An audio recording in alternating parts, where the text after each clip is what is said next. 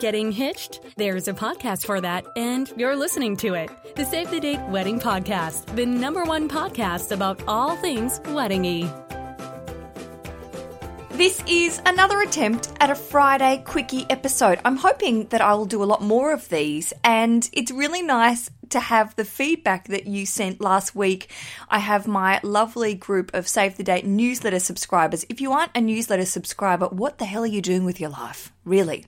I send out, it's usually an, an, email a week, just letting you know what's coming up. If I've got anything to say, often I'll include links to uh, articles that I really enjoyed, wedding stuff, general thoughts. They're fun, not spammy, I promise you. But in my email and also uh, in the podcast last week, I asked if you enjoyed these little quick short episodes in addition to our regular Monday and Thursday. And I got a really nice mixed bag of feedback. Some people were saying, please just keep making the podcast as you do. I don't want to miss out on anything. And others were like, yeah, do five days a week. Woo! Honestly, if you buy more t shirts, I probably could.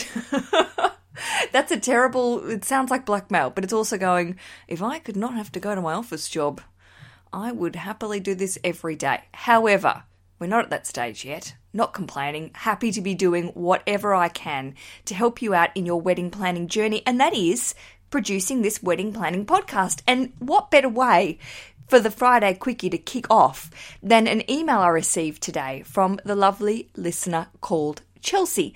Now, Chelsea's had a couple of different emails to me in the past, and actually, ironically, I was going to be recording an episode with one of her emails for a Q&A Thursday, and she beat me to the punch, beat me to the podcast by sending me an update and saying, please ignore previous emails. You will see why when I read this. Now, just to recap, if you haven't heard Monday's episode of the show, it says it's called Bugger This, Let's Elope.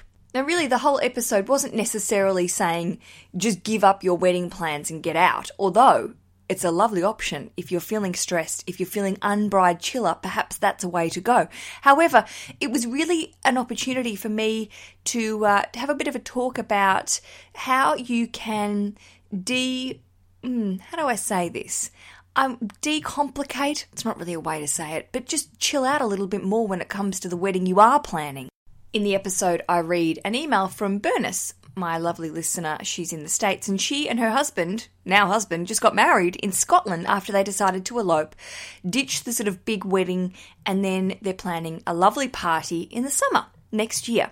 I think it's a great idea, and it's been lovely reading your feedback in regards to how you feel about the eloping situation, how often you think about eloping, how often you decide to just pack it all in and maybe do that. Now, some I know a lot of people were joking and are going to go through with the wedding they're planning. Good for you. But then there are other people that went, actually, we are going to do it. So, Chelsea, she wrote to me.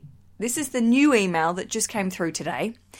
Hey, Alicia, again, thank you so, so, so much for the podcast and emails. I absolutely adore you and all of your advice. The recent podcast about eloping entirely made my day and helped me, quote, see the light, so to speak. Please scrap my last two emails. Apologies for the Bridezilla crazies. Now, there was nothing Bridezilla, can I just say, about her emails. I'm entirely bride chiller now because I've made the decision to ditch the family drama and have the wedding we want instead of the wedding we were told to have. Can I just repeat that? Because it's bloody great. To ditch the family drama and have the wedding we want instead of the wedding we were told we should have. We've decided to entirely scrap the big wedding with everyone invited for a super small family gig. 16 total guests, including me and my fiance, only parents, grandparents, siblings, and three close friends. Small ceremony on the beach, and we're renting a beach house and having the reception there. Family cooking the menu we've planned together. It'll be decorated and simple and intimate. Now, with these major changes, my only worries for the day are how do we inform everyone else that we're getting married but aren't able to invite everyone? Is it okay to send an elopement type card for a small wedding like this? Maybe we have a note suggesting a dinner with them to celebrate at a later time. With such a small, unconventional wedding such as this, no formal food reception hall, no white dress, I'm going to wear a grey beach dress, fantastic. No cake, super small party? Do you have any suggestions on how to make it feel like a wedding without these details?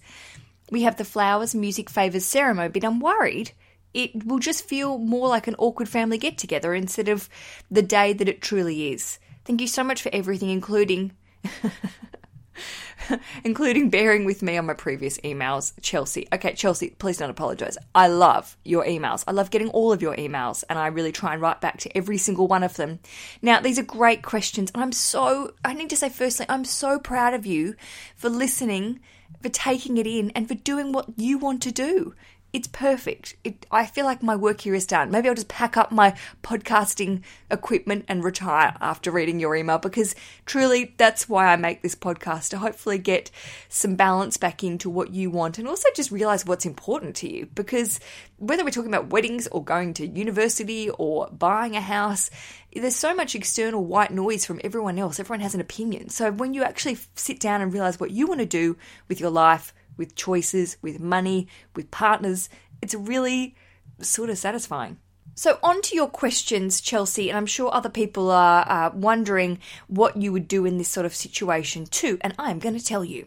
The first question was how you tell other people. Now, I think the elopement cards are a really nice way that you could personalize and maybe change a little bit. Of course, you could buy a pre made elopement card that you know, there are bloody hundreds on Etsy. When I was searching for that episode, there were so many, and Pinterest ideas for wording.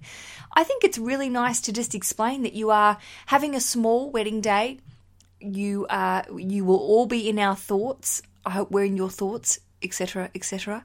And you look forward in the future to, to raising a glass of champs to celebrate together, whether that be in a formal, bigger celebration, like you're saying, maybe a dinner, or perhaps in the summer you could organise some sort of outside event, a barbecue, a beach party, if you're going to the beach with your actual wedding. There are heaps of ways to say we're not not not including you. We're just choosing to do this small in a smaller way, but we really look forward to celebrating our union with you in the future. I don't think you need to provide too much explanation, and especially considering there are only 16 guests.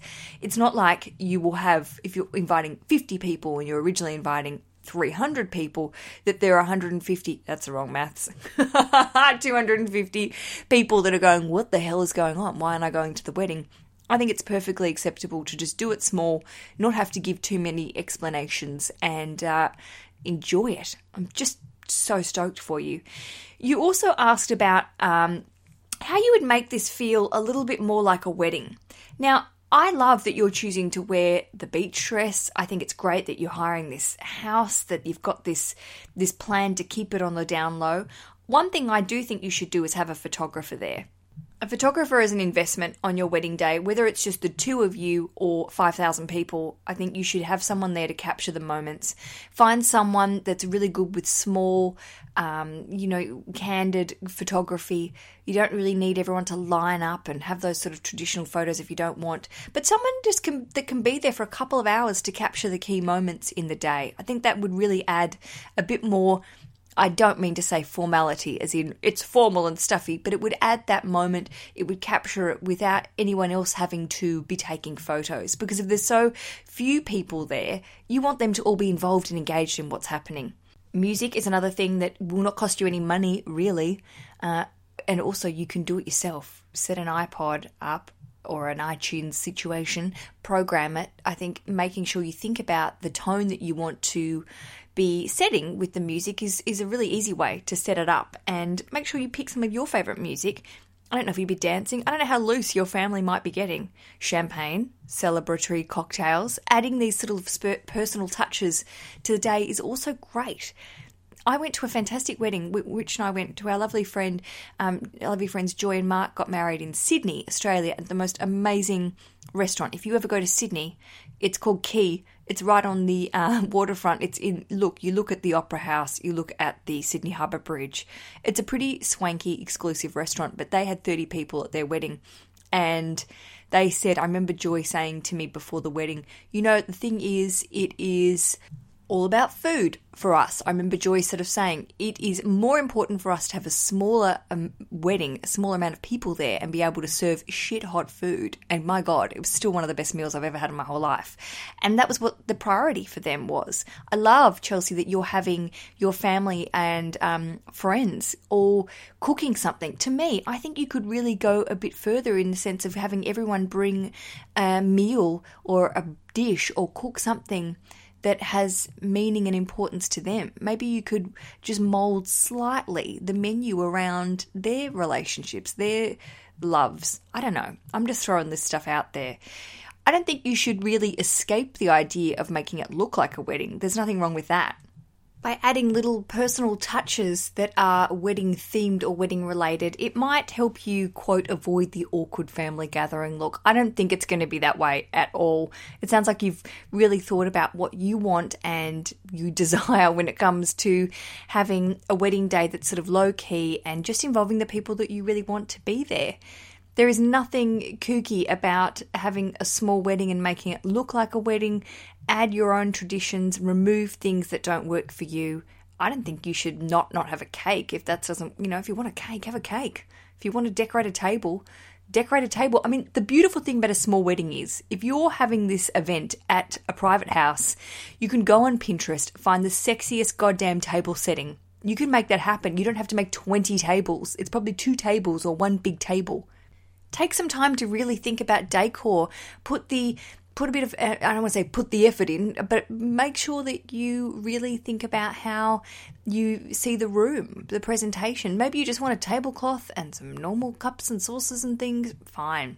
Also, you could hire in some special uh, decorations and bits and pieces. I just love the opportunity that you have to relax, to take it easy, but also have a really special day and make it truly the look, the feel, the vibe that you want to have. I think it's amazing. And thank you so much for sharing your thoughts and your big decision with me. I'm so glad that that episode made an impact.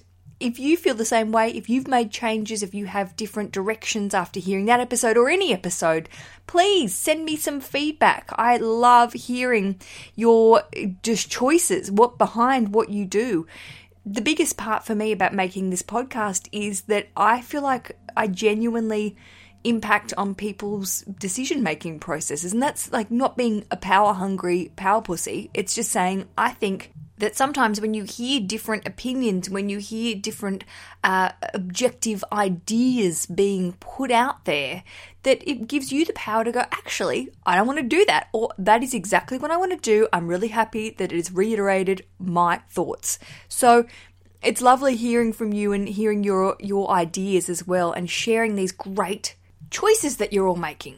I am currently writing my second book, Bride Chiller. Oh my goodness, writing a book takes time, as does making podcasts and going to work and having a husband. But I'm really enjoying trying to inject a lot of these ideas and thoughts into the book. It's just giving me uh, it's a completely different process to how I had when I wrote the guide to getting hitched, which you can, by the way, download for free if you visit savethedatepodcast.com. I wrote that book about three years ago, and really, I think I stand by everything I said in it. I think it's a great practical wedding planning guide, and I've received lots of lovely feedback from you about it.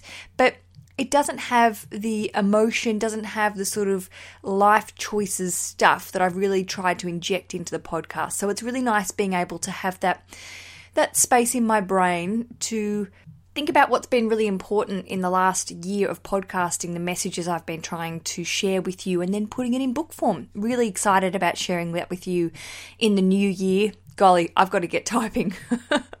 Anyway, it's coming. I'm not putting a date on it yet, although I know when you're setting goals, you probably should, but I can't do that yet because then I will let you down. However, I will let you know how it goes. If you join the mailing list, you get the book for free, not Bride Chiller, the first book, and also you can keep up to date with what I'm doing. And uh, all you need to do if you are a subscriber to the email newsletter, hit reply to my emails and it comes straight to my inbox. All right, I've talked too much. We've hit the 14 minute mark. I said this was going to be quick.